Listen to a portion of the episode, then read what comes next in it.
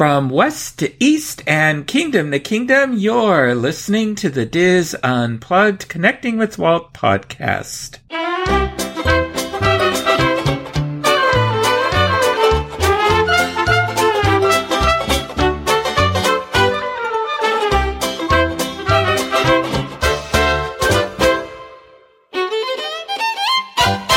Connecting with Walt is brought to you by Dreams Unlimited Travel, experts at helping you plan the perfect Disney vacation.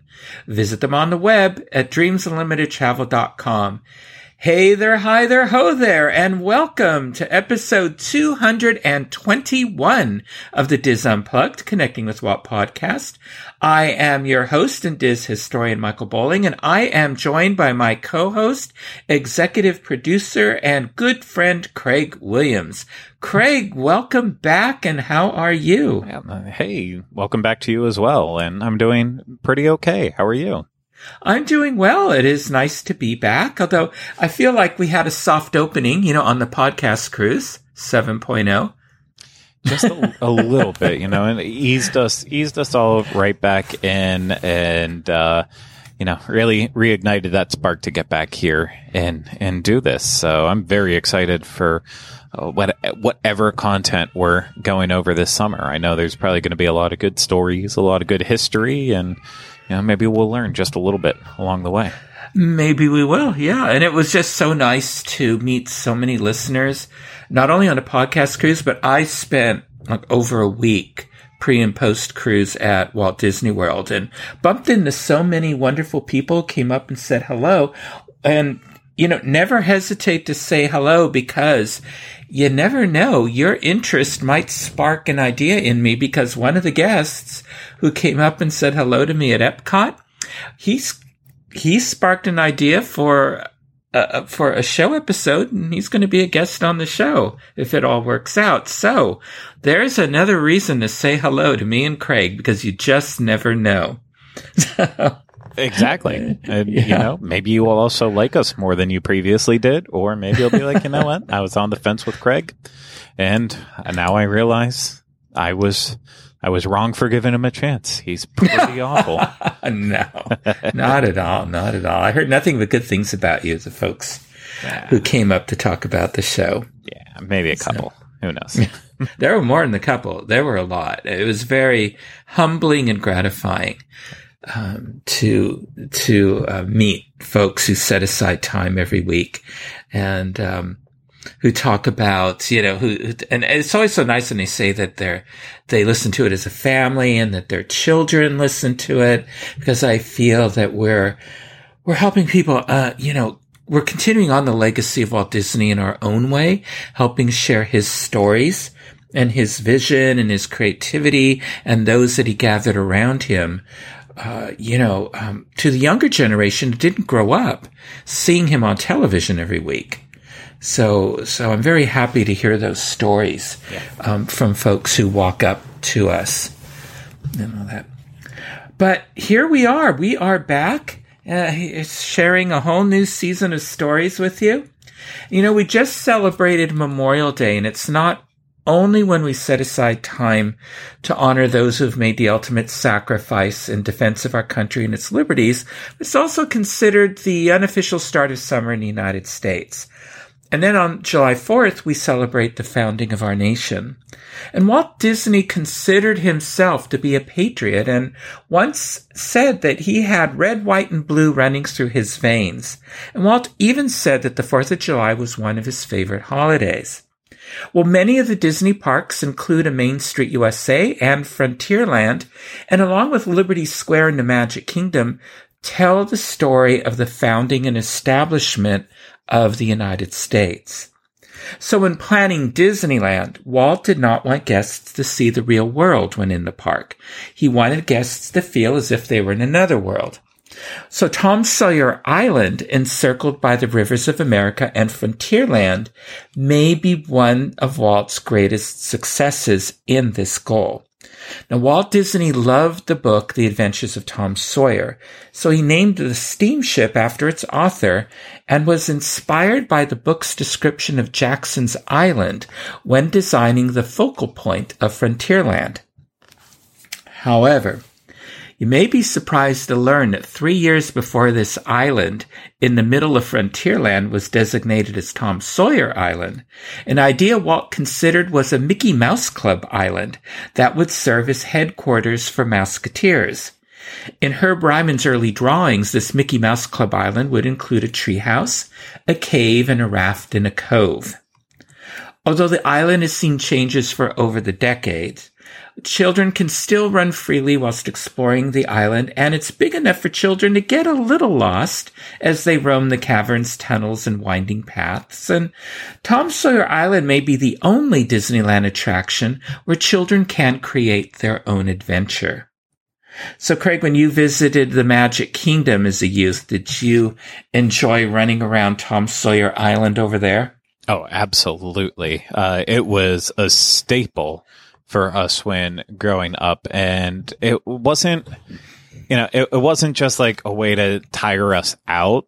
Um, that I'm sure a lot of, you know, families, uh, do with their kids where it, it is a really good way if like, Hey, they're a little rambunctious. Let's, let's let them run around the island for a little bit. That'll help. Uh, for us, it was, it was you know a true experience because it was it was a family experience you know my my dad would be going right through the caves with us and and so would my mom and you know we would be crossing over the uh, the the barrel bridge and you know bobbing up and down on the the water and just having so much fun with that and you know back back in those days when we would go to to Magic Kingdom uh, that was still when Aunt Polly's was always open. And I can have, I have fond memories and can remember perfectly of sitting down and having meals at, at Aunt Polly's, including, I, I don't remember if I've talked about it on here or a different show, but I, I still remember one time when we ate there, they had like a little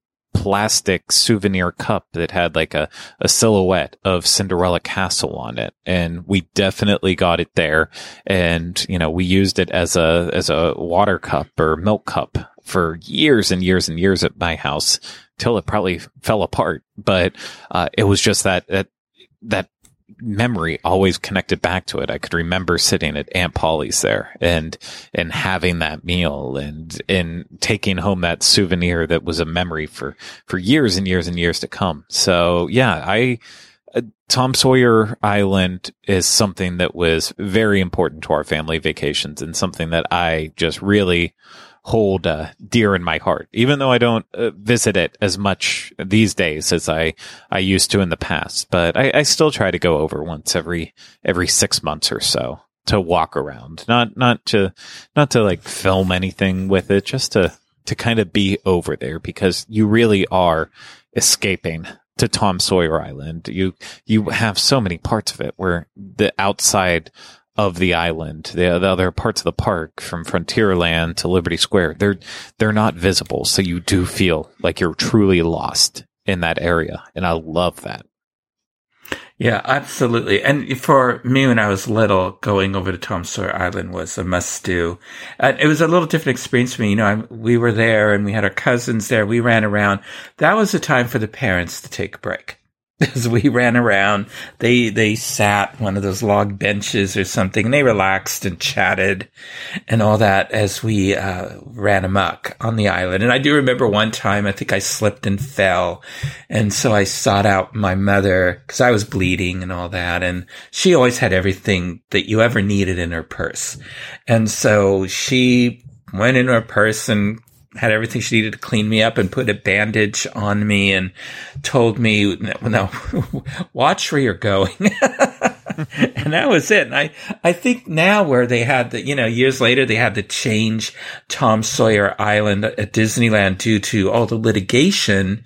And I thought, what a difference in parenting, you know, where when I fell down, my parents just told me, cleaned me up, dusted me off and said, watch where you're going. And now we have parents who sue yep. and I thought that's so sad. But I do remember um, when I was a teenager visiting Walt Disney World and the Magic Kingdom, eating it at Aunt Polly's as well. And I think they had rocking chairs.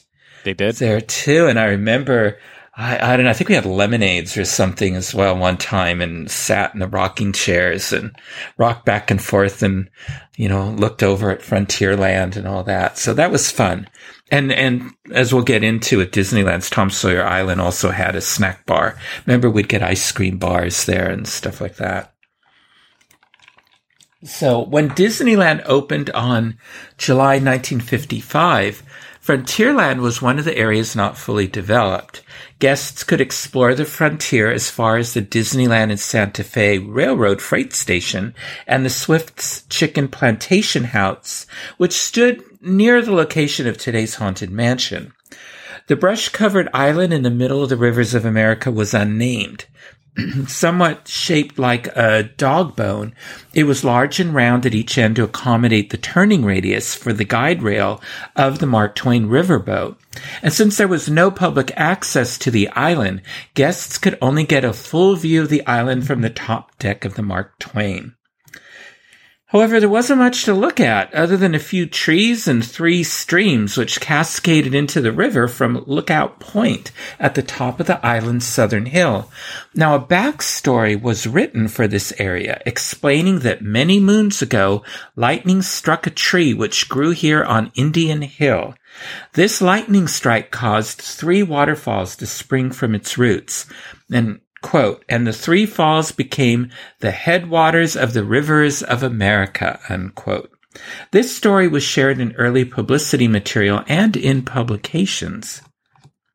There were also five small boat docks or inlets for future plans, and a ramshackle fishing shack stood on a crooked wooden pier on a small bay that would later be named Smuggler's Cove. This shack wasn't just for aesthetics. It actually housed the pump that fed the headwaters of the rivers of America. Now, Herb Ryman continued to create rough drawings with proposed additions um, to the island and the shores of the River Ride.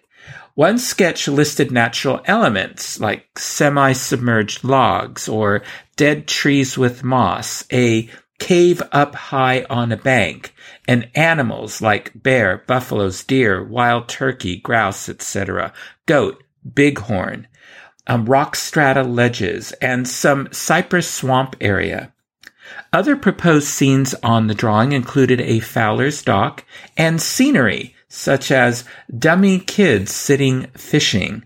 I assume he means um, sort of like uh, just models of kids yeah. sitting fishing.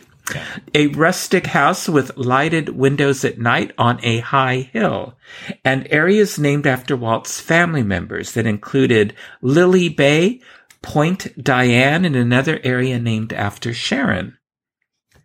A year after Disney, Disneyland opened, over 3 million guests had visited. And Walt was working on a $2 million expansion of the park that included the Storybook Land canal boats, the Skyway, Tomorrowland Astrojets, the Rainbow Caverns mine trains, and Tom Sawyer Island. In April of 1956, a large 10 foot sign was put up at the Mark Twain landing with a picture of a new, larger Frontierland set to open in June. As the park's second summer season approached, newspaper ads were placed announcing, quote, great names from American folklore will be brought alive this summer with the official opening of Tom Sawyer Island. The island, until now accessible to Disneyland visitors, will provide a slice of living Americana, unquote. Now, Walt always considered the timeline for Frontierland to be from 1790 to 1876, from the post-revolution era to the Great Southwest Settlement. So within this period, Frontierland would now have a Fowler's Harbor Rivertown area for the Mike Fink keelboats, a New Orleans style Magnolia Park near the existing Swift's Chicken Plantation House restaurant, a wilderness area with a Native American territory and the Indian War canoes, and Tom Sawyer Island to complete the Mississippi River theme begun by the Mark Twain riverboat. According to Disneyland master planner Marc Davis, the island features have been under development since the initial planning of the park. The general shape of the island and the way it curved and the concept of Pirates Cove were all Walt's ideas. Disneyland's art director for Frontierland, Vic Greene, worked with Imagineers Herb Ryman and Claude Coats to create the first designs of the island, which included the barrel bridge and suspension bridge that were built later. Studio illustrator Sam McKim created drawings and construction elevations for the Old Mill, Fort Wilderness, and Tom and Huck's Treehouse. Disneyland landscaper Bill Evans and his team created a landscaping plan for the island. Walt Disney Studio head set decorator Emile Kuri located some second-hand animals from a museum, which were installed at the remote end of the island.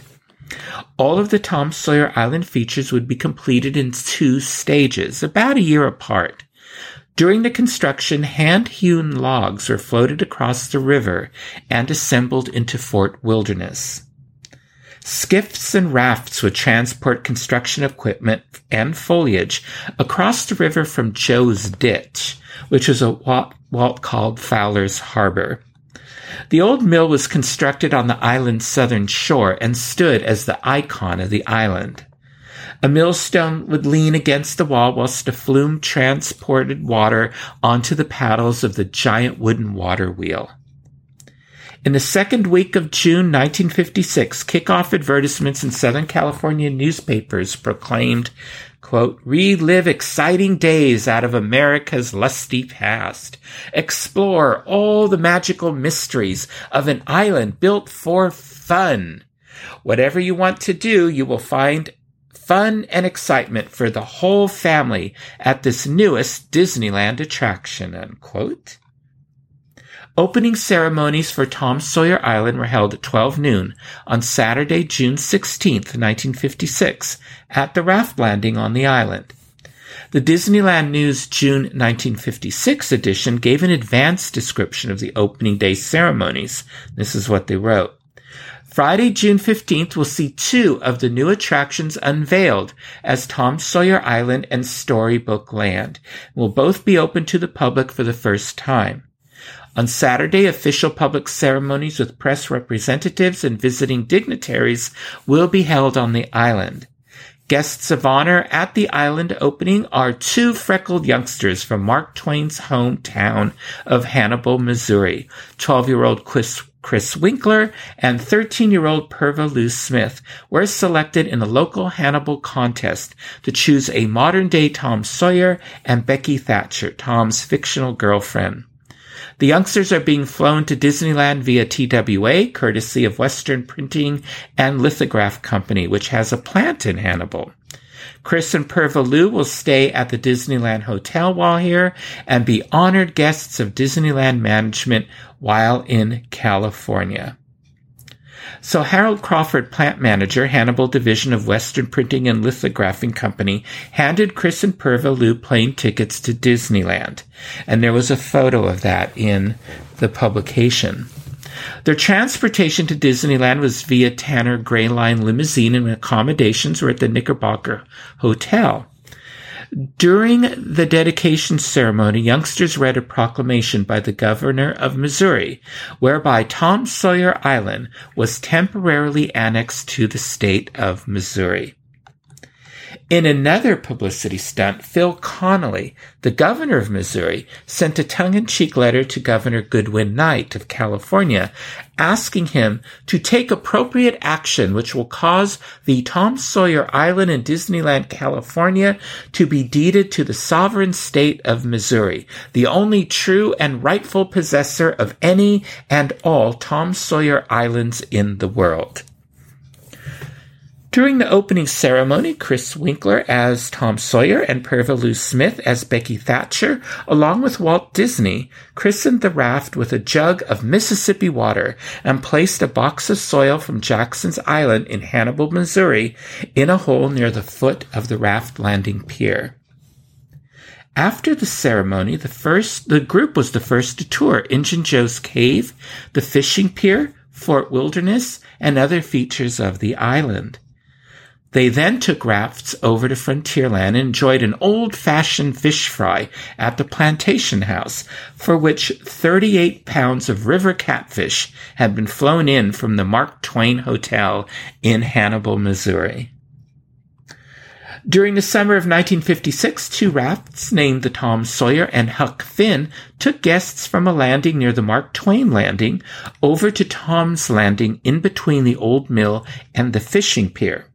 Guests could then explore the island and find the flume driven grist mill, a suspension bridge over Smuggler's Cove on the trail leading to Lookout Point, and an authentic fort wilderness constructed out of hand hewn logs positioned on the edge of Indian territory. Fort Wilderness was the last stop before heading into untamed and dangerous territory on the northern side of Tom Sawyer's Island. The fort was made up of more than 700 hand-hewn, 12-foot long, 300-pound logs. The fort, designed by Sam McKim, was based on the log forts built by fur traders and the army of the 1800s. It would act as both a trading post and a garrison designed to both keep the peace and preserve the treaty with the Indians, according to the narration of Disneyland USA, released on December 20th, 1956. It, can, it went on to say, feel free to get yourself familiar with the regimental headquarters, as well as all access points and escape routes.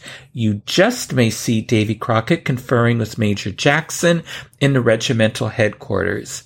You can survey the territory from the blockhouse towers and lend a hand with a rifle should we face an unfriendly attack. The Disneyland News of June 1956 stated that guests quote, will be able to fire trusty blunderbusses from the parapets of the log-hewn Fort Wilderness, unquote. You could also stock up on rations at the Fort Wilderness stack, snack bar or use the restroom facilities before exploring the rest of the island. At one time, Fort Wilderness was accessible to guests and children, and they could pretend to shoot rifles from the firing ports on the blockhouse. The fort's secret tunnel provided a quick escape.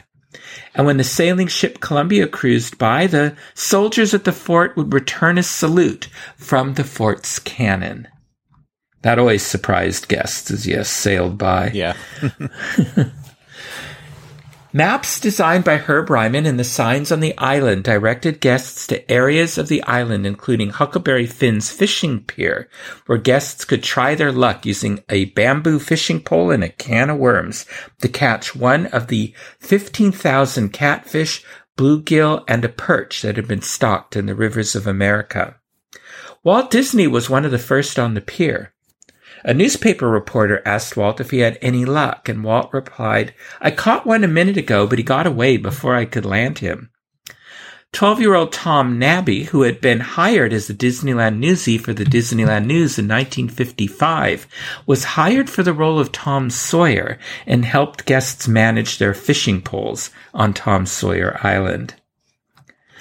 Further on, guests could explore Injun Joe's cave, marked by a pair of flaming torches on either side of the entrance. When the island was first created in 1955, bulldozers moved the excess dirt from the river basin to form a hill on the island, which was named Point Lookout. Injun Joe's cave was built into this hill and gave explorers the illusion of climbing down deep within the island as they maneuvered through the twisty, narrow cavern. Injun Joe's cave was described as a quote, romantic interpretation of the cave in Samuel Clemens' story, unquote. And the cave is approximately 120 feet and begins with six narrow turns before guests enter a large room with two false passages into side chambers. Then comes a split set of trails with crawl spaces and peepholes before encountering a chamber with a bottomless pit, which is actually about seven feet deep. And then guests take five more turns before exiting the cave. Total investments for Disneyland had reached $18,500,000 by 1956. Tom Sawyer Island and its rafts were amongst the attractions that were projected to add a 30 to 40% ride capacity to the park. So Disneyland had grown from 27 original attractions and amusements to 37, and from 11 free shows and exhibits to 17. The burning settler's cabin was added to the island, visible from the Mark Twain riverboat, the Indian war canoes, the Mike Fink keelboats, and the Santa Fe and Disneyland Railroad. The secret of the inter- eternal flames which engulfed the settler's cabin was that the flames came from gas jets and the cabin was made of concrete. There have been a number of backstory changes to the settler's cabin. The original story was the cabin had been set afire by attacking Indians. And due to complaints from Native American groups, the storyline was changed to a moonshiner who still caught fire when he fell asleep in a drunken stupor.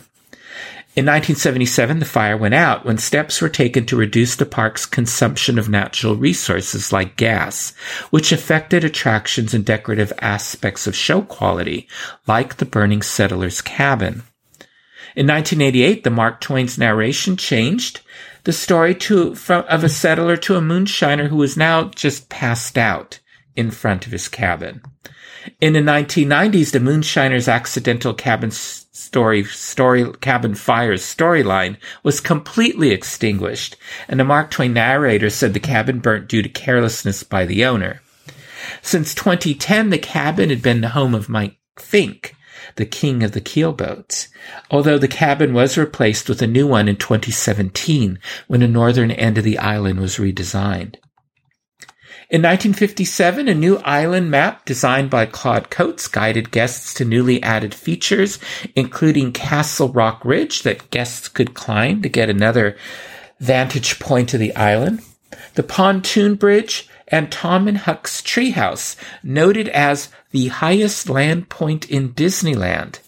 Frontierland was expanded to include a tunnel leading to an Indian village with a trading post and tribal dancing circle. The expansion of Tom Sawyer Island and its increased popularity required the addition of two more rafts named Becky Thatcher and Injun Joe. The rafts are free floating and not on guide rails. A new raft dock was built near the Plantation House restaurant and took guests to Tom's Landing near the fishing pier.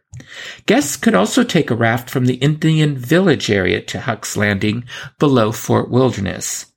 Before the launch of the sailing ship Columbia, the rafts would take guests all around the rivers of America when the Mark Twain was in dry dock. The Welcome to Disneyland brochures in 1958 list the Nesbitt Orange Drink Center, located on Tom Sawyer Island, as one of Disneyland's refreshment locations. Admission to Tom Sawyer Island was one Jumbo D coupon, the value of 35 cents for one child, the same as the Jungle Cruise, Rainbow Caverns, Mine Train, or the TWA Rocket to the Moons. And 1958, this was the highest ticket in uh, Disneyland. By 1962, Tom Sawyer's Island was a highlight of the guided tour script, which read, Across the river you see Tom Sawyer's Island, a mother's paradise. Here children may spend hours exploring old Fort Wilderness, rock caves and formations, uh, suspension bridges, and even go fishing. This island may be reached by taking one of Tom's rafts embarking from Fowler's Harbor. There were some additions to the island. Guests could now enjoy, enjoy treats at the snack bar inside Fort Wilderness. Also, the unfriendly Indian camp was transformed into a scene of a sacred burial ground. Along with the burning settler's cabin to the north, these vignettes impressed an important ideal to which Disneyland was originally dedicated. They depicted some of the hard facts that created America. To make sure guests knew that not all Indians were hostile, guests could walk to the end of the Frontierland Wilderness Trail, where they would be welcomed by friendly true life tribal representatives of the Disneyland Indian Village. At the Disneyland Customer Relations Division meeting on July 8, 1964, the possible development of a pavement type stage for the island was discussed. This stage would showcase special revenue producing events and other activities.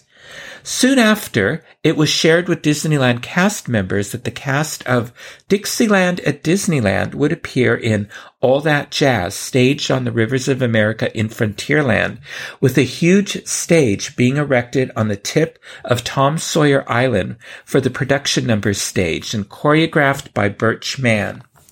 Over the years, jazz performers and bands would perform on this stage, and rock groups would perform during grad nights. This stage on Tom Sawyer Island would eventually become the home of a towering dragon. I remember seeing all those groups when we visit Disneyland, especially at night. Mm-hmm. They would um, perform there. I think during one special event, I think it was like New Year's Eve or something, I saw the Pointer Sisters. Oh, something wow. on that stage.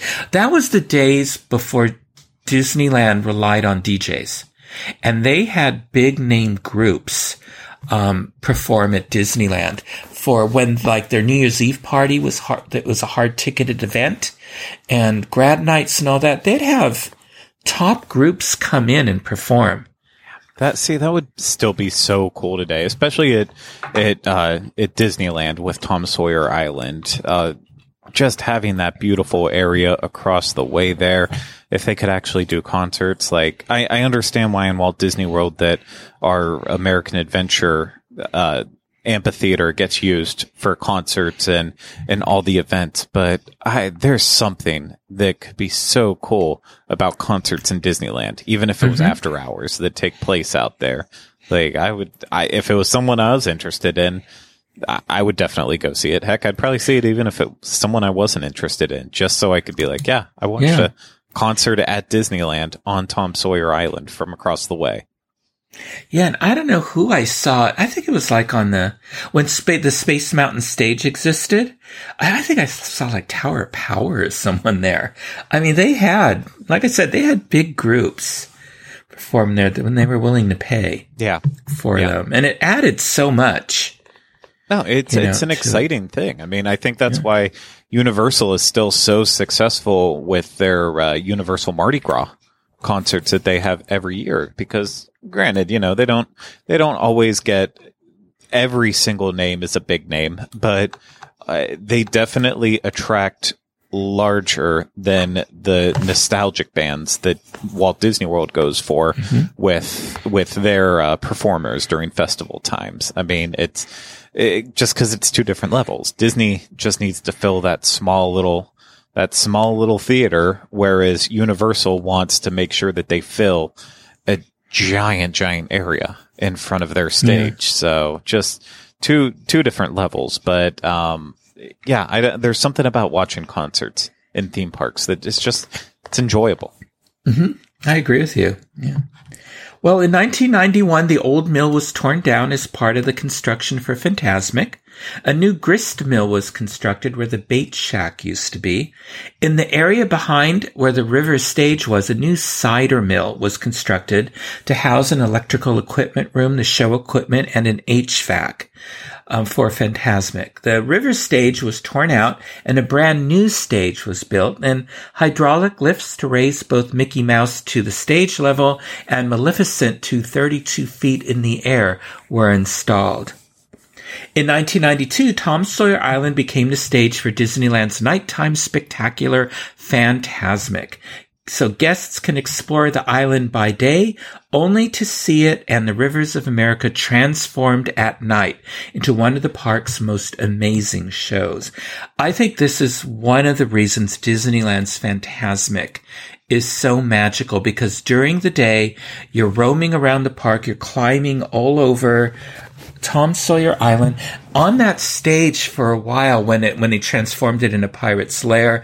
There were pirate performers and a pirate band on that stage, and then at night everything changes. Yeah, and it, it's a, it's a completely different environment, and you um, it, it's, it's so it's not like it's it's a special amphitheater built for the show, which is nice because you have a seat granted. Yeah. But it's just that that transformation of that area of the park is so incredible. Yeah. You know, it's it's also because it is a perfect stage for the show, the theming. I, I know it, it seems so weird to be like, yeah, the, the theming of like a, you know, a island near the Mississippi River. Like that's that's the perfect place to have Mickey and a bunch of Disney characters, um, all all placed around. But oddly enough, the look of it does completely fit the show, and uh, more so than I think just a a completely open and overly large amphitheater. It just it's it allows that closeness and that intimacy in, into the show. And like, I, I will admit, when the first time I saw Disneyland's Fantasmic in 2013, blown away. And it, it from then on, just Walt Disney World was completely ruined for me. And not that, not that I ever truly liked Walt Disney Worlds that much. I was never really a huge fan of it, but I became a fan of Fantasmic because of the Disneyland one. But that was 2013. It took me, I think, until 2017 or 2018 to finally go over to Tom Sawyer Island in Disneyland just because I always had so many things on my list. It was always very low priority, so I never made it over. So the first time I went over and I actually got to walk on the same like that same area, that stage where everything happens in Fantasmic. I was, it, it, it changed the show for me even then beyond that point. It was, it was the next evolution for me in adoring that show that literally during the day you can just walk around on there. Like it's mm-hmm. absolutely nothing big is going to happen there later. But, you know, if you know the show, it, it just feels special standing yeah. on there. Absolutely. And they hide everything. You would never know there's a big, huge show where, as they advertised when the show first opened, the river comes alive. Yeah. You would never know any of that happens. Not at all. That's the amazing thing. And I always had so much fun when, um, like when I, I was in line waiting for a parade or fireworks and I start chatting with families with children who ha- it's their first visit to Disneyland. And I would love to tell them, you know, there's a dragon that lives here at Disneyland. And they go, what? And I go, it's over at Tom Sawyer Island, that stage. There's a dragon that sleeps under there. And then at night it comes out. Cause that, you know, those are especially the days when you didn't have to get reservations yeah. and all that. You could walk up to Fantasmic. and they, would be so blown away. And, and sometimes I'd see them later on. I said, did you see the dragons? You Fantasmic? Yes. And they were, you know, just, that, that was just so magical for them and all that. So, um, yeah, it's, it's really cool. So. Anyway, well, by the early 2000s, Fort Wilderness's age began to show due to the rigors of the environment, the wear and tear by guests over the decades, and neglect from park management. An accident in which a six year old girl lost part of her finger whilst playing with one of the mock rifles and resulting in a lawsuit was the original fort's final story. Fort Wilderness closed its gates in 2003, and a smaller shell version constructed from milled logs stands in its place today and is used as a staging area for Fantasmic and is no longer accessible to guests. With the closure of its biggest attraction, Fort Wilderness, fewer guests visited the island. Disneyland executives needed to bring something new and exciting to the island to generate new interest. Well, one of the park's most popular attractions, Pirates of the Caribbean, would be the answer. The attraction had inspired a 2003 film that had been a hit with audiences. So Imagineers saw the opportunity to connect Tom Sawyer Island with the Pirates of the Caribbean attractions and films. In 2007, Tom Sawyer Island was rethemed to Pirate's Lair on Tom Sawyer Island with new grottos, buried treasure, a shipwreck, and the remains of pirates for guests to uncover. The backstory of the retheming connected it back to Tom Sawyer Island based on a chapter from the book in which Tom, Huck, and Joe Harper go to an island and play pirates, suggesting that the new elements of Pirate's Lair are part of their imaginative play. In what was a controversial act for many fans of Walt Disney and Disneyland at the time, the north end of the island was reduced and reshaped in 2016 and 2017 to make room for Galaxy's Edge and a new route and trestle for the Disneyland railroads. Show scenes were reimagined along the river's edge to accommodate the shoreline changes. I remember when this started, it was how could you they change the island that Walt Disney personally had designed? This is a this was a big deal out in Disneyland. Yeah, I mean, and, uh, for a very good reason because mm-hmm. it it did completely change that part of the park and the excitingness not only of of you know riding the sailing ship Columbia and the Mark Twain, but it's also for people who loved uh, Tom Sawyer Island, and I wish I would have had a chance to experience it prior to the reshaping, but I, I, I didn't. However, I will say with that, going off what we just talked about before with Pirates Lair, uh, well, I didn't think the first time I saw Tom Sawyer Island and Pirates Lair, I was like, you know, I don't really care for this that much, but it does fit in. So I can't be like super upset about it, but uh, I don't. It, part of it just it felt like too much pirates. But again, that's I I didn't see it until whenever 2017 or 2018. So yeah, I I feel like Pirates has just gotten progressively more and more beaten down into us uh, as the years have gone on. But back in 2007, it probably would have been a lot more exciting. But uh, between having Pirates Lair on there and then also changing the shape of the island and affecting those other attractions, it was it was a lot to handle in a in a very short amount of time. And you know what, though, ultimately the, the experience of still riding those ships around uh, around Tom Sawyer Island, it is it's it's still special. And what they did with the train and mm-hmm. how they themed all that area, it did come out beautifully. But they did, yeah, they did a nice job with the show scenes. So they don't understand why the Indian shaman is way up. by himself because I thought I don't know who's listening to him because yeah. he's talking to the wind up there, but and that's the big difference between Disneyland and Walt Disney World, you know, I've talked about this. There are no show scenes for um, the Lily Belle.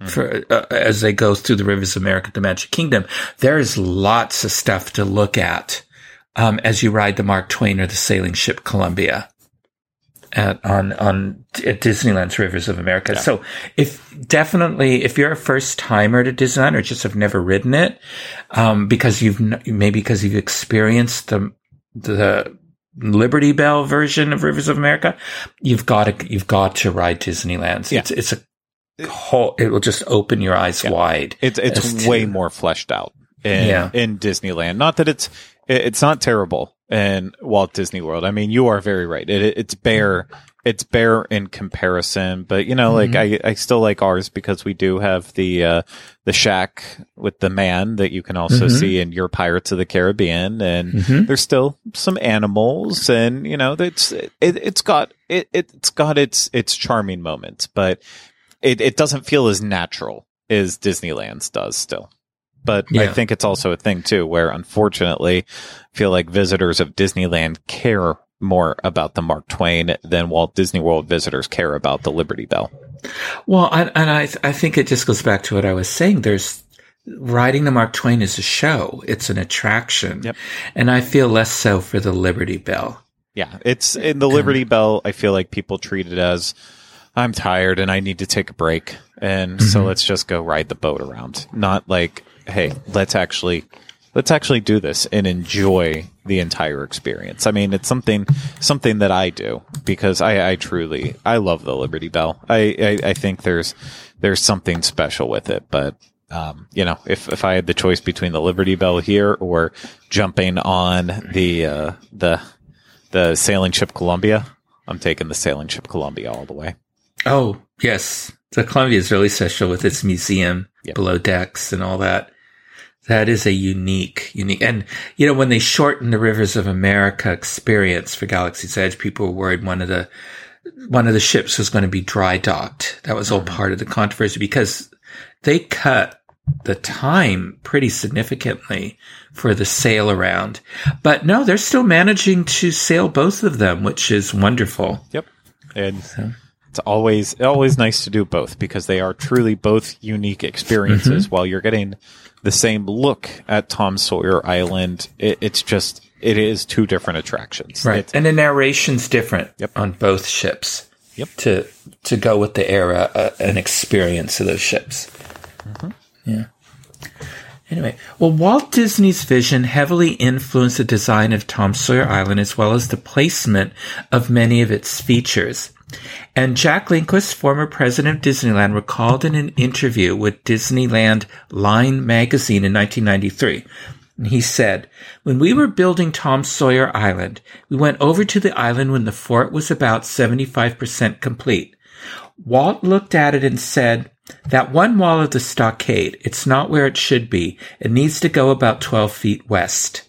We were all puzzled, but they moved it. Then in 1971, I was sitting and talking with Roy Disney. For some reason, I told Roy, and he said, Walt knew it was wrong because when we were growing up in Marceline, there was a little sand spit about 20 to 30 feet offshore. Walt was about 10 years old and we would build a little raft and go out there and we took old pieces of scrap wood and cardboard and we built a fort and Walt knew just where he wanted everything to go. So you see, Tom Sawyer Island was that sand spit. Now I believe that when Walt was 10, he saw what Tom Sawyer Island should be. And when we were building Tom Sawyer Island, he saw what he remembered from when he was 10. And Jack Lindquist said, that's my favorite story about Walt Disney because it tells us so much about the vision and creativity of the man and the ability to look at the world like a child looks at the world. Walt never lost that ability. And you know, when I heard this story, this gave me a completely new appreciation for Tom Sawyer Island. Yeah, absolutely. And and how special it is, and and also the one at Walt Disney World because we were talking before the show, Craig, how Walt Disney World is unchanged mm-hmm. from the day it opened. Yeah, and that it has mu- and it has much of those original elements that were designed for the original Disneyland Tom Sawyer Island. So, so for our guests, maybe our Disneylanders who've never been to the Magic Kingdom one, what's still there? What, what's there? I mean, a big one that we obviously covered in this one, but uh, we still have full access to our fort, which was mm-hmm. not Fort Wilderness out here. Uh, out here is Fort Langhorne. And yeah, it was Fort Samuel Clemens when it opened. Yep. Yeah. And then I think it was sometime around when Tom and Huck came out that they renamed it to kind of sync up with the movie, but I'm not sure if that's entirely true, but um, I, I know as of right now, it is Fort Langhorne. And not only do we still have it, but it even got a little bit of, uh, TLC, uh, back in, I believe it was 2021, maybe, maybe late 2020, but somewhere in that time period. I mean, they, they went through and just tried to freshen up the area and everything in it because it, it's not, it, like, you think of it as just a fort. And when you're walking up to it, it, yeah, it looks like a fort. What what could be exciting? I mean, there's legitimate animatronics inside, like not not fancy, exciting ones, uh, stationary ones, but with it, it's you know you have you have men who are standing in the stables with the horses. There is a uh, there's a prisoner who is in the fort too because you have to have that. So he's I, it might be the uh, the person guarding the fort as well too. But there's a there's a person lying asleep in bed. You still have um, cannons and rifles that you can aim towards uh, Big Thunder Mountain Railroad in there, which always seems kind of dark. But you know, I will fully admit I've done it many times over the mm-hmm. the years, and then you can even escape out of the fort by going through uh, one of the caves that's under Oh, uh, so you have the, the, secret escape tunnel too. Exactly. Oh, that's so cool. It's it's really neat that we have all of that together. And, you know, then uh, all the classic stuff is and still on ours as well too, like the barrel bridge that I already mentioned and, uh, the other, the other bridge that you have to cross along the way to get to the fort, the superstition bridge. Uh, I love that we have Harper's Mill on there, even though they, they painted over the Harper's Mill signage and now it's just the mill standing in there. But, you know, you walk inside and, and the owls in there and it's just this like it's this cute little walkthrough that you feel uh, again i used it once before but you just feel really immersed when you're in there and throughout the island. And there's so many paths right? Whenever you you land at the landing and you you start your adventure around. I mean there's basically two different directions you can take that splits into three different directions. And you can just get lost so quickly in there without even having to go through the caves, which, you know, I don't do very often because I've gotten wider as I've gotten older. And so it's a little bit harder, uh, for me on top of the fact that I'm tall, but, uh, I, it, it just, it has all of the charm without the pirates aspects to it. So I, I think it, definitely if you're, if you're a Disneylander, you have to make time for our Tom Sawyer Island and the entire, the, the full length of it, that, that, that full experience that you just can't get at Disneyland anymore. It's still, it's alive and well here in Walt Disney World. Mm-hmm. Great. Well, uh, that's definitely on my must do list next time I'm out there. Well, the island has gone through a few changes over the decades. Uh, rafts now depart from a dock not far from the Haunted Mansion and land near the old Injun Joe's cave. Much of the fishing pier in Catfish Cove is gone. The original old mill has been replaced with a cider mill which was part of the installation for Fantasmic. The suspension and pontoon bridges remain. Always love to scare my kids and Carol on those because I'd rock them back and forth and so. Yeah. Um, but merry-go-round rock and teeter-totter rock were removed for safety reasons. I loved those when I was a boy. Tom and Huck's treehouse remains, but the steps allowing guests to climb up into the treehouse for a view of the island and Frontierland were removed in 2017. Injun Joe's Cave is now Dead Man's Grotto. Harper's Mill is now Lafitte's Tavern at Pirates Point, which houses much of the equipment for Fantasmic. A shipwreck is now in Smuggler's Cove, but children can still scramble around and explore the island and the island's multiple levels and out of the way spots provide opportunities for children to get rid of some energy as parents can relax on a wooden crate or a log bench. The island remains a tribute to Walt Disney's original vision for Frontierland and incorporates thematic elements from the popular Pirates of the Caribbean film franchise. And, but it is still a wonderful place to relax, explore, and connect with Walt. And now it's time for This Week in Disney History.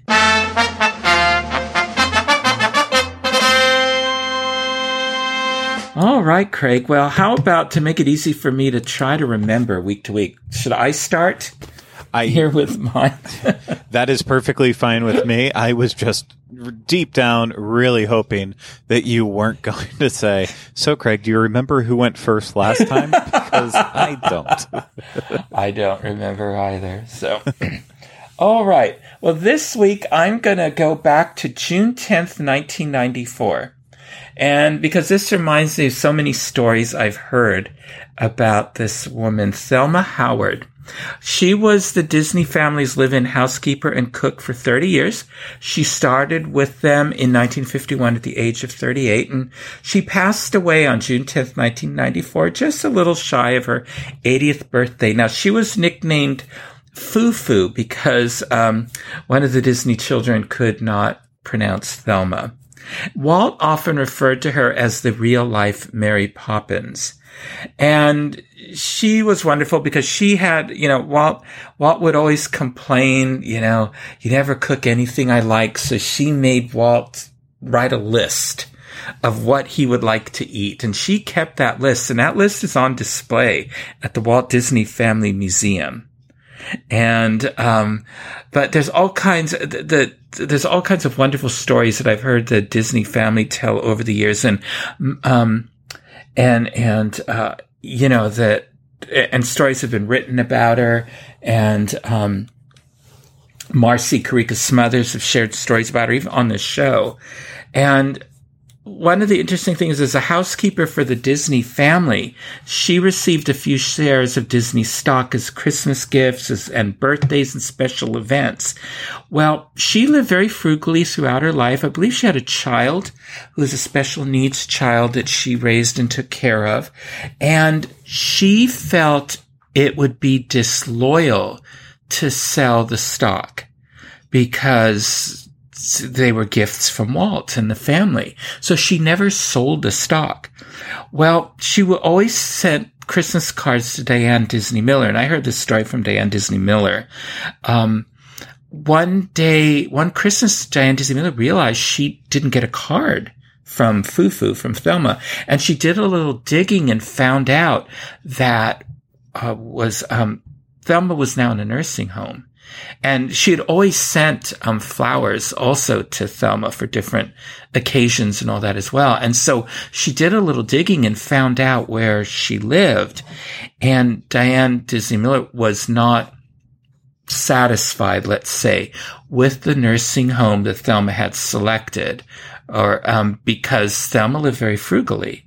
And so Diane Disney Miller um, found a a place that Diane was happy with and paid for it for the rest of Thelma's life until she passed. Well, when she passed, the stock was found in her belongings. Thelma was a multimillionaire when she passed away because the stock had risen so much in value. And so um, I, I believe then this, the the funds in the stock were used was to set up a fund. I can't remember the name of the what the fund was for, but I think it was to care for um, special needs children of some sort.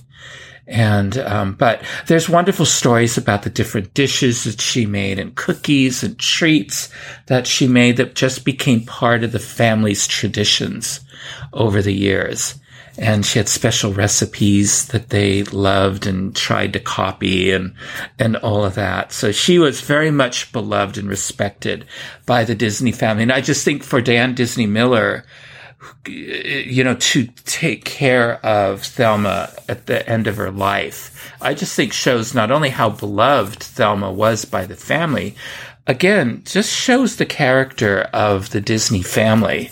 Yeah. You know, as well. Yeah, and, it, and you know, no, it, kind of reminds me too of like how uh, not on the the same level as Thelma, but I know that uh, that Elvis's uh, personal chef that he had, uh, I think it was like Mary Langston or something similar to that. Like he treated her also very similarly uh, nice, and you know, bought her a house just because like she was the best cook that he had and just constantly drove her nuts around the clock with the peanut butter and banana sandwiches and, um, you know, making sure that he, he would get his unhealthy food, hot dogs and, and such when, you know, his health, uh, started, uh, not going in a great direction and he started gaining weight. So it's, uh, I, I, I like it from that aspect that, you know, back in the, back in those days, 50s, 60s. Um, you know, it's it, these extra relationships were formed, you know, especially around food. It's like, it's kind of endearing to know that they weren't treated just like, hey, you make me food. Thank you. It's like almost family members in that way. Right. I agree. And I think that they did consider Thelma one of the family. So, which I think, which is why I think Diane Disney Miller did what she did. Very anyway, nice. so I just thought that was just a lovely story. Yep. No, it is I, much more lovely than mine. Mine's mine's boring. So um, I, I, just feel like I have to talk about it since I was recently at Disneyland. But mine's a, a two day uh, journey because on June fifth of 2010, the Magic Kingdom in Walt Disney World officially lost Spectro Magic forever and ever and ever, and we still miss it to this day. But mm-hmm. then on June 6th, all was made well with losing Spectro Magic. Not in many people's minds, including mine, but uh, the Main Street Electrical Parade decided to return uh, for yet another time at Walt Disney World. And I only bring it up because I was just in California and I had a chance to watch uh, the Main Street Electrical Parade in its its new form with its its new ending that was was added uh, with this time coming back. And you know it it ran for much too long at Walt Disney World. And uh, I mean there's just no beating around the bush at it. But I, I will say at least as of right now I feel like they have added some life back into the parade at Disneyland. And there is something truly special about watching the Main Street Electrical Parade at Disneyland, even when it's not on Main Street and you're stuck back by It's a Small World because it's the only place you can actually find a, a spot to watch it. But uh, it, it, it does have a little bit of life kicked back up in it, and uh, there there's something very magical about it. But I will never, never forgive it killing off SpectroMagic. And yeah, that parade just seems it just has a it's like a cat. It has way more than nine lives. Yeah. So, but I know that I know they changed the Salute to America to. Did you like the new ending with the where they scrunched in all the um, more recent films? It's a, it's a Small World style dolls. Yes, I, I actually thought it was really pretty. It was cute, and you know they they try to they try to pigeonhole the music into it, and it it it doesn't hit that well for me. It it clearly like for someone who has never seen the show before, I think they would even walk into it and be like something's like this is new, right? And that's without even seeing like the the Encanto uh, dolls on there as well too. It's just you can tell it doesn't fit in with the rest of the parade. However, if they were to want to update other portions of the parade with that new ending section and kind of go off that style, I, I would also be all there for it. But you know, it's it is it's a, it's a little bit jarring when you do go from uh, having Pete and Elliot and that entire experience and and Elliot disappearing. I mean, that's that's so just it's so special. And then to go into pinocchio and then go into the small world dolls. It it does feel like you know it feels out of place in that way but still works. And it, it, i think I, there's no photos or videos that will do it justice. You kind of have to just see it in person to really really take it all in. But mm-hmm. um it wasn't it wasn't i was expecting the worst with it and i was you know, I, I love listening to Baroque Hoedown. I just, I enjoy so much about it, but the experience of watching parades at Disneyland can sometimes be just so frustrating with the, the big gaps in the parade to allow people to cross the passways. And, you know, it, it, it held me. It held me to the point that I was like, I wish I had one more chance to watch the parade while I was here and I didn't. But uh, it's yep, I, I, recommend. I recommend. Uh, oh, good, you know, good. Well, grabbing sure a spot. See it. I hope to be out of Disneyland in August, so I hope to see it then. Yeah, hopefully but, the hype um, dies down by then, mm-hmm. because right now people are still losing their minds about it, and it feels like it feels like Disneyland back in the point, you know, when they things were out of control and they finally were trying to stop people from camping out ridiculously long amounts of times, even though it was always still happening with it. It it feels like that again because of Main Street Electrical Parade, and it's wild. Well, and also the day we're recording this is also the uh, the the official date that we celebrate the anniversary of the DIS, and it is 25 years since the, the launch of the DIS. So congratulations to Pete Werner and John Magi. And if they, they, they had a special, um, podcast, the Walt Disney World show today to commemorate it.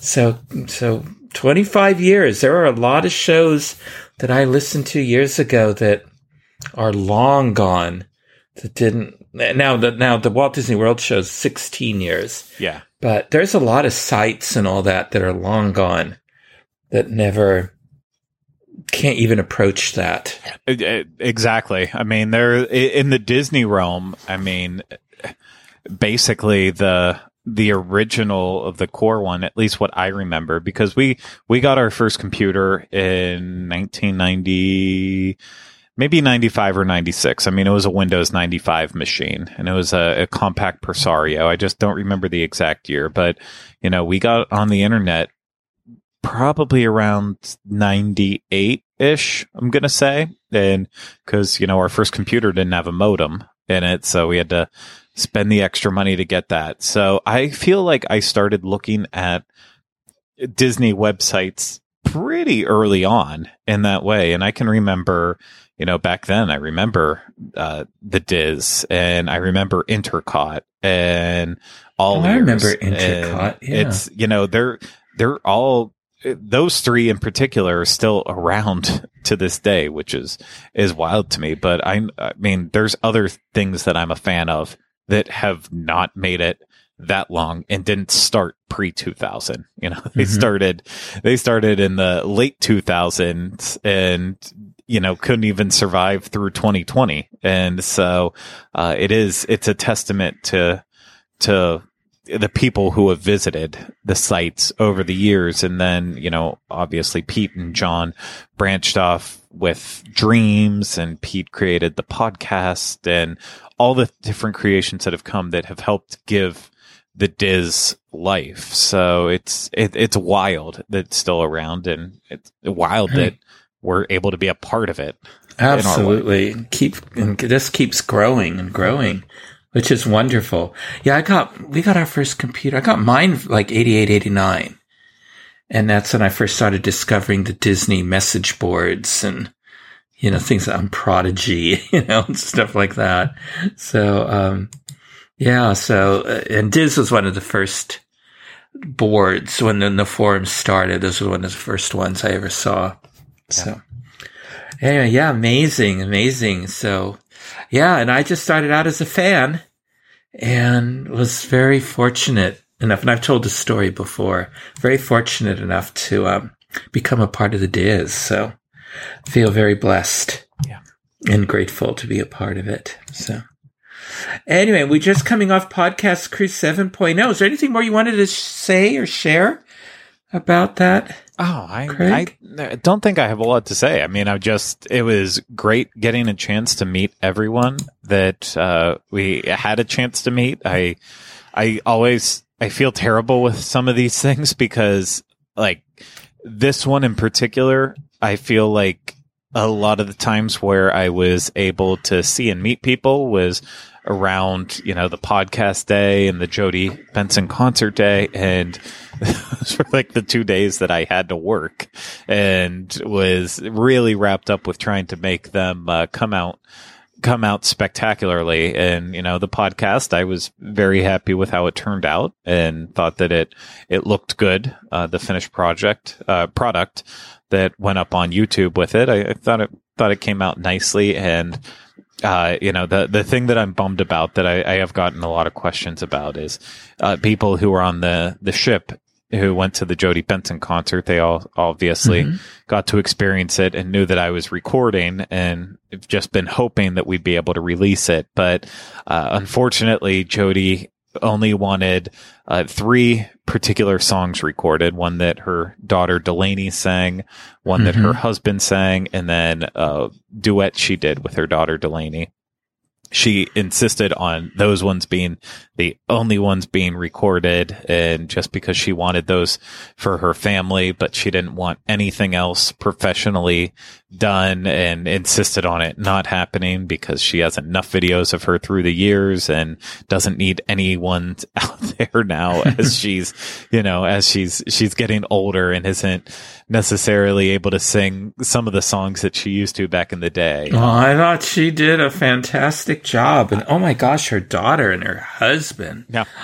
They should do a show together, I, I or cut a CD, or, or, do something. And and I know her son. I, I, know he plays the piano. I don't know what else he does. Get him in there too. Yeah. And and and I guess his fiance, well, by now, wife. I or think almost wife this, this, weekend. weekend. If Yeah. yeah, if I remember correctly. Uh, She's in entertainment too. Get her in there too. But um, I mean, oh, I've got. I, I'm seriously thinking because she and her daughter are going to be a gypsy at what Fort Myers. I believe really- that's what they said. Yeah. I'm really seriously considering coming out there for it. yeah, it could be. It could be excellent. And Yeah. you know, South Florida, you get a tan. I don't think I've ever been to South Florida. So. Yeah. So, but, um, anyway, so now have you seen? Oh, now now we got to go into some of the stuff we might have watched during um during the hiatus. Um, did you see Doctor Strange in the Multiverse of Madness? I did. Yeah. And what are your thoughts? Well, I don't want to do any spoilers because some people might be waiting for it to stream. Yeah. What What were your thoughts? I saw it on the ship.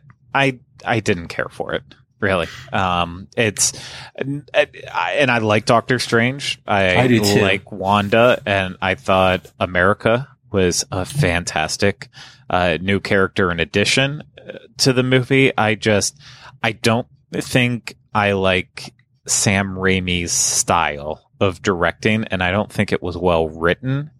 So it, it just kind of it, it was a mess for me. Like I I will watch it again once when I'm doing like a big Marvel rewatch, but it's one that I don't, I will not see myself going to it over and over and over again. Yeah. Like, I don't hope it's the last I see of any of the characters, but also I'm not going to watch it to be like, yes, I have to watch Doctor Strange in the Multiverse of Madness because it is the absolute best Doctor Strange appearance. It's, it's not even close to that.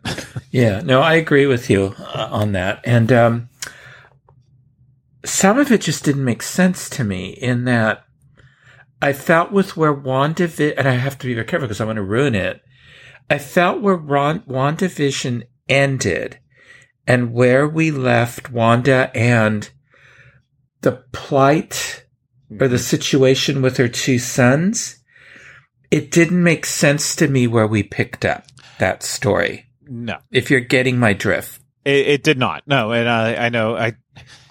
I, I mean, it's unfortunately we we don't have DIS Pop or anything anymore on our network, but uh, Rhino and I still do movie reviews and such and TV show reviews on our Patreon at our five dollar tier, and we have an episode that I believe, as of when this is released, our our Multiverse of Madness uh, episodes finally out there, and we talk about this at length. Where I, there are a lot of people who are the the particular plot point you're talking about. There's a lot of people defending it, saying like, no, it it clearly, if you couldn't tell that that was going to happen, then you didn't pay enough attention to the very ending of WandaVision. But at the same time, it was sloppy.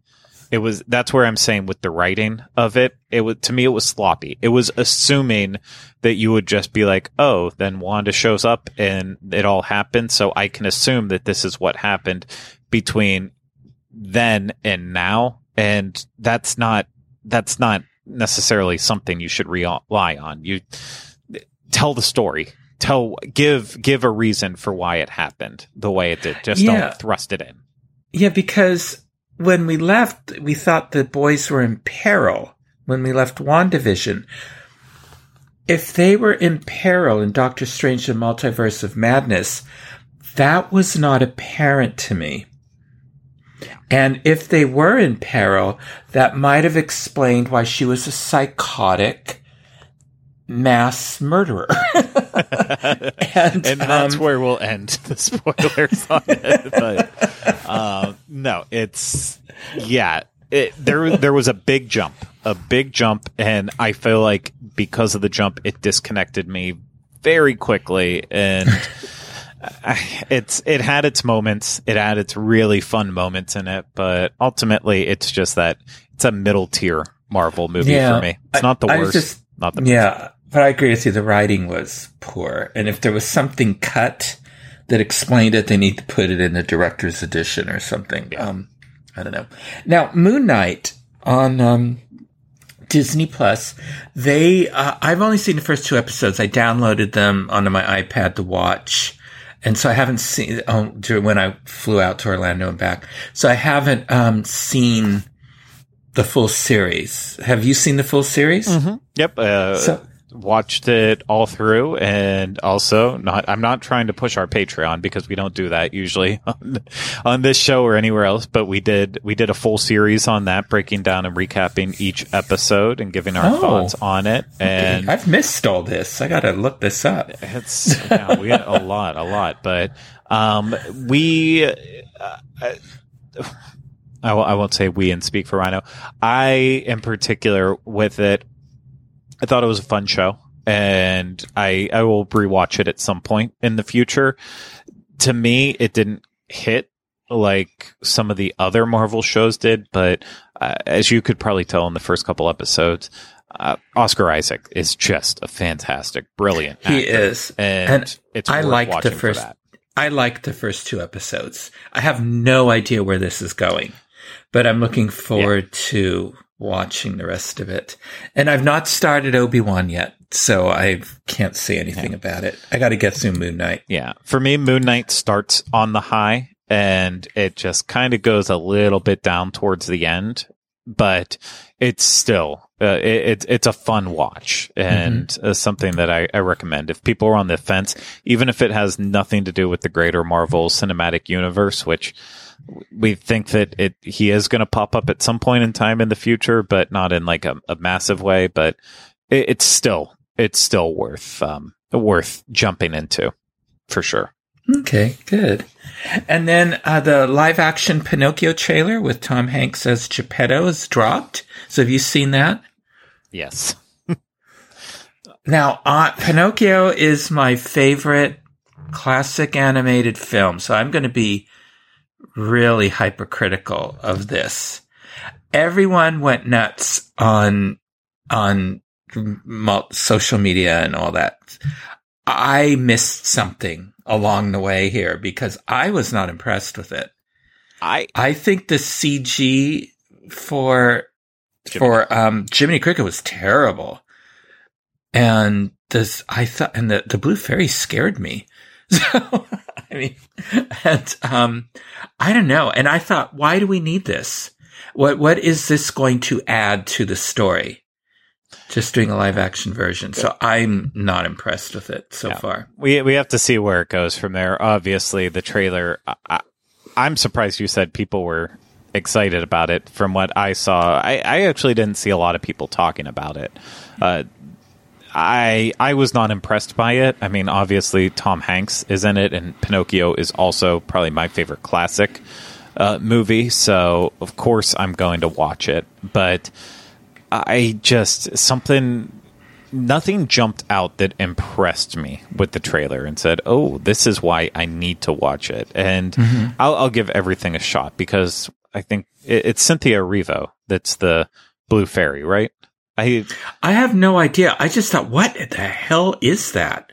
And then because the blue fairy looked bald, and I thought she looked yeah, menacing. It's, yeah, it's Cynthia Erivo, and I mean she has short hair in general, so I think with the, and usually her hair is, you know, in just regular life, her hair is usually like uh, blonde. So mm-hmm. I believe that I maybe it's because of the fact that she's a blue fairy that with if they used her natural well not natural i believe it's dyed blonde hair but maybe that's why it's you know it all just looks so extra blue with it. But i mean cynthia erivo is a phenomenal actor. And so i think she's you know everything I've seen her in, she is just out of this world, and um, I'm sure they got her solely to sing "When You Wish Upon a Star," and that's part of the reason why. So I I look forward to to seeing how she takes on and transforms that, and you know I'm interested in Tom Hanks's his accent that he's going to do. For Oh this. yeah, well even in the animated film, the Geppetto accent was questionable, yeah. but I thought the set decoration was really good. Yeah, yeah, for it. But um, and of course, the one person they don't show is Pinocchio. no, no, so that'll come in next trailer, I assume. Yeah, you know, you got to leave some some for something. But if Tom, uh, like, uh, I need to hear more Tom Hanks because if he goes full blown Italian accent, this will be the second accent that he does in a movie in 2022, with the first being his uh, Colonel Tom in the Elvis movie that a lot of people jumped on. Has that um, been released? It hasn't been released yet, but uh, it did debut at Cannes. And okay. that was one of the big criticisms that people had with it is that uh, Tom Hanks is not necessarily his performance, but the accent and everything he chose, which is from everything. Uh, you know, I'm a big Elvis person, so I everything I've seen from it, it seems like an accurate representation of who the person is, but it does seem a little off-putting. So if we have two weird Tom Hanks accents in 2022, like it, it could be, it could be a very good year for us. All, all I heard about him in the Elvis film was that he gained weight. That's the only comment I've heard so far. Yeah, because he's Colonel Parker, right? Mm-hmm. Mm-hmm. Yeah, Elvis yeah. is stalwart only, manager who didn't steer him wrong at any step of the way. I heard that the actor that portrayed um, Mr. Haney in Green Acres based Mr. Haney's character on Colonel Tom Parker I, because they had met. Uh, wow, I didn't time. know that. Yeah, yeah, I, I, heard it in an interview, and they they had met when um, working like in a carnival or something and, uh, in their younger days, and so I guess Colonel Parker impressed him so much. Mr. Haney was based on that on him. That checks out. anyway, and then now I know this next one. I don't know if it's a, a Disney film or a Disney Plus series, but Winnie the Pooh, Blood and Honey. What do you know about this one, Greg? I don't know. I, I saw someone post something about it. I think it's just now oh, that Winnie the Pooh is in the yeah, now domain. that the public domain, I think someone's just doing something goofy with it. But, oh, they are. This yeah. is crazy. This is crazy. They've released. Uh, this is not a Disney film. They've released photos and all this stuff, but apparently, um, Winnie the Pooh and Piglet go feral when Christopher Robin goes off to college and doesn't feed them anymore. So apparently, they go on a hunting spree, shall we say? Oh, gosh. Yeah. well, and this is why people want, they don't necessarily want uh, the copyright laws to be extended again in the future. Uh, but at the same time, people do want to know that there is some protection for some beloved characters. Yeah, yeah. So anyway, so so look for that coming to a um, low low rent theater near you. so, anyway. All right. Well, I used several resources for this episode books and magazines. The e ticket magazine number 37 on Tom Sawyer Island, a historical tour of Walt Disney World Volume 3 by Andrew Kiste, some websites and articles, uh, the Wikipedia page on Tom Sawyer Island, Disney History 101 on Tom Sawyer Island had a lot of nice vintage photos on that one. And Duchess of Disneyland on the waterfront, the story of Tom Sawyer Island. So, Craig, until next time, how can our listeners connect with you? Uh, as always, you can follow me on all the different shows that I do on our podcast network. And you can find me on social media uh, at Teleclaster on Facebook, Twitter, and Instagram. And then you can email me, craig at disneyinfo.com. But what about you, Michael? You can send me messages at michael at wdwinfo.com. Twitter, I'm at mbowling121. Facebook, I'm Michael Bowling dash connecting with Walt. That's where I put all my Disney content. Um, Instagram, I'm Michael Bowling the DIS. And you can connect with me and Craig on Twitter at Connecting Walt. If you'd like to listen to more shows on the history of Walt Disney, his studio, his Imagineers, and Disneyland, check out our Disneyland podcast archives, my Disney history episodes, on the link Craig includes in our show notes or at disunplug.com. And look for past episodes of Connecting with Walt on iTunes, Spotify, Stitcher, Google Play, Pandora, and Amazon podcasts, where you can subscribe to our show and leave some positive reviews and ratings when possible. So thank you for making us a part of your day. And remember, I only hope that we don't lose sight of one thing that was all started by a man, Walt Disney, and his brother Roy.